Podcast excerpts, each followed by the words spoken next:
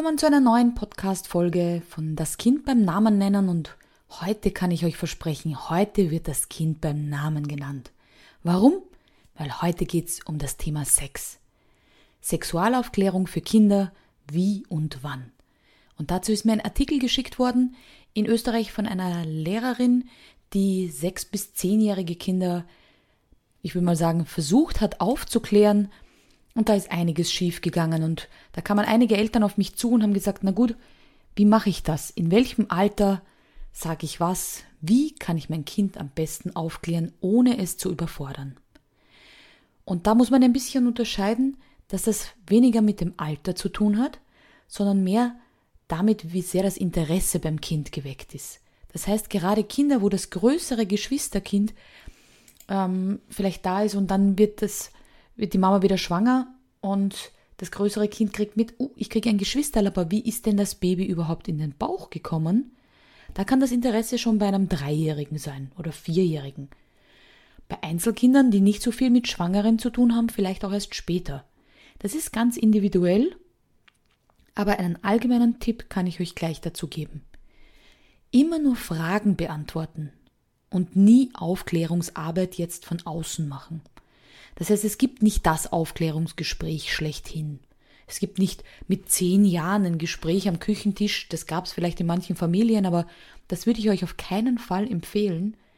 So ein Aufklärungsgespräch am Küchentisch, wo sich dann Mama oder Papa hinsetzen und mal ein ernstes Wort reden müssen und den Kindern erklären, wie Sex funktioniert.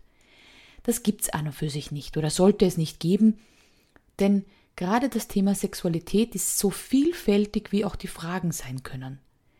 Es ist nicht zur gleichen Zeit das Interesse von, wie kommt das Baby in den Bauch, bis hin zum Analverkehr. Das wird nicht die gleiche Altersgruppe abdecken. Und genauso sind die Fragen der Kinder ganz individuell. Und jetzt, liebe Eltern, eine kleine Aufgabe an euch. Wie gut könnt ihr zu diesem Thema sprechen? Wie seid, seid ihr mit Scham oder gehemmt, darüber zu reden mit eurer Freundin, mit eurem Partner. Wie sehr könnt ihr da locker flockig zu diesem Thema sprechen? Wenn ihr merkt, dass da schon ein bisschen eine Hemmung da ist und ihr sagt, uh, ich weiß nicht, das ist ein Thema, das ist mir unangenehm, dann könnt ihr euch das gerne für euch mal anschauen, bevor euer Kind auf euch zukommt. Weil da werden vielleicht Fragen auf euch zukommen, wo ihr denkt, ups, wie soll ich denn das erklären oder das ist mir aber jetzt unangenehm. Es gibt ganz tolle Kinderbücher, wo man mit den Kindern auch darin blättern kann und Schritt für Schritt was an der Hand hat, wenn man sagt, man traut sich da noch nicht selbst. Aber beantwortet erst dann die Fragen und immer nur in kleinen Häppchen. Das heißt, kommt ein, euer Kind auf euch zu und sagt, Mama, wie ist denn das Baby in den Bauch gekommen? Dann bitte erzählt's nicht, wenn Papa und Mama sich besonders lieb haben oder sowas. Ja, das Mag schon sein und ist sehr nett, aber das ist eben nicht die Wahrheit. Und versucht es in kleinen Häppchen. Sagt es einfach, bei der Mama gibt es die Eizellen, beim Papa gibt es die Samenzellen. Und wenn die Samenzelle vom Papa zur Eizelle von der Mama kommt, dann entsteht daraus Leben. Ihr müsst noch nicht genau erklären, je nachdem wie alt die Kinder sind, wie das funktioniert. Wenn das Kind dann als nächstes fragt und sagt, ja, aber wie kommt die Samenzelle zur Eizelle von der Mama. Wie geht denn das? Dann könnt ihr weiter ausholen. Das heißt, ihr seht schon, ich gebe immer nur die Antwort, die gerade gefragt wurde und nicht mehr, um das Kind nicht zu überfordern. Bei dieser besagten Lehrerin, von der ich am Anfang gesprochen habe, die kam dann mit einer weiblichen Sexpuppe, Puppe, was auch immer, hat dem Mädchen auch erzählt, dass sie sich mit ihren Fingern selbst befriedigen können in ihrer Scheide und solche Dinge. Das das ist für sechs bis zehnjährige noch nicht greifbar. Da hat das Thema Sex noch keinen lustvollen Gedanken in den meisten Fällen, sondern rein der Fortpflanzung dienend, babyerzeugenden Sache und weniger dem Lustfaktor. Da werden sie euch auch weniger zu diesem Thema ausfragen. Aber natürlich wird vielleicht der Papa gefragt, wie erregiert überhaupt der Penis oder wie fühlt sich das an oder dergleichen. Die Brüste der Mama sind nicht mehr fürs Stillen da, sondern vielleicht, ah, die, meine Mama hat kleine Brüste, eine andere Mama hat große Brüste. Also man sieht schon, dass die Kinder dann mehr Interesse für diese Themengebiete haben. Und da schaut's einfach, ob ihr gut damit könnt. Wenn ihr nicht so wiff seid oder nicht so, wie soll ich sagen, euch da nicht so wohl fühlt, meine ich, dann fragt vielleicht eine Tante, eine Nachbarin, eine Freundin, vielleicht jemanden, der euch da weiterhelfen kann. Ihr könnt natürlich auch gerne auf mich zukommen, auch ich helfe euch sehr, sehr gerne.